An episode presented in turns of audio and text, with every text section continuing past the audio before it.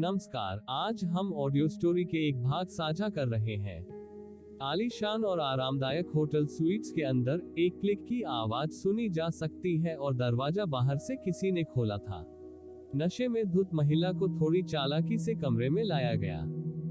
जब उसने महसूस किया कि कमरे का मालिक मौजूद नहीं है तो उसने शराब की गंध वाली महिला को बिना किसी हिचकिचाहट के एक बड़े, मुलायम बिस्तर पर भेज दिया।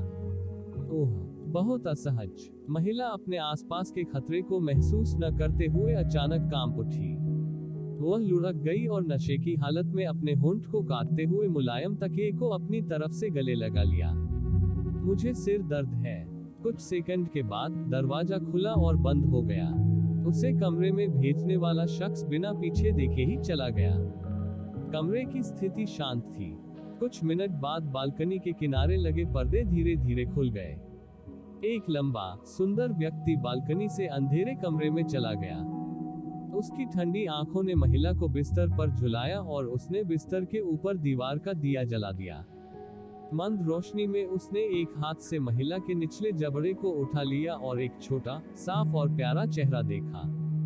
दुर्भाग्य से, वह अब पूरी तरह से नशे में थी, इसलिए उस आदमी ने उसे उपहास के साथ जाने दिया। ऐसा लगता है कि आज रात की बड़ी पार्टी की योजना किसी ने छद नाम से बनाई थी।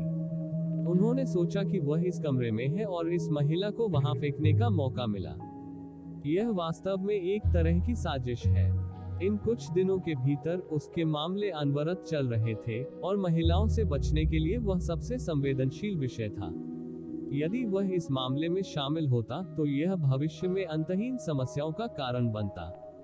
ओह, बिस्तर पर पड़ी महिला अचानक फिर से लुढ़क गई। नशे की हालत में काँप रही थी। उसके हाथों ने कुछ महसूस करने की कोशिश की और वह जल्दी से कंबल को अपने शरीर के चारों ओर लपेटने में कामयाब रही। फिर उसका शरीर मुड़ा हुआ था। उसने अपनी आँखें बंद कर ली और धीमी आवाज़ में शराब पीकर आह भरी। दुबे, मुझे प्यास लगी है।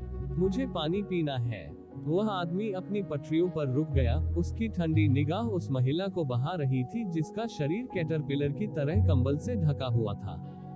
दुबे, क्या उसे आरुष दुबे ने भेजा था? उस आदमी ने अब उसकी ओर नहीं देखा और पलट गया।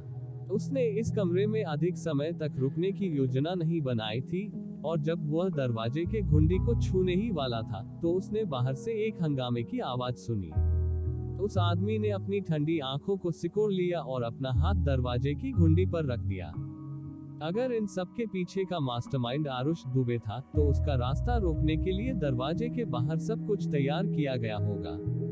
इस समय, हालाँकि, महिला इतनी नशे में थी कि वह उत्तर, दक्षिण, पूर्व या पश्चिम नहीं बता सकती थी।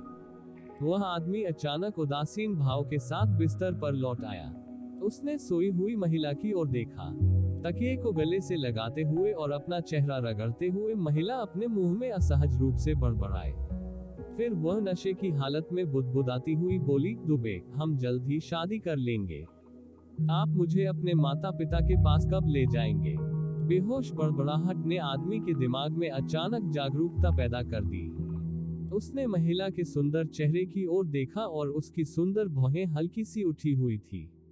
मेरी कहानी सुनने के लिए धन्यवाद। कृपया मेरी ऑडियो कहानी को लाइक और शेयर करें। भाग एक कहानी में समाप्त हुआ। कृपया मेरी ऑडियो स्टोरी सूची में भाग दो को सुने।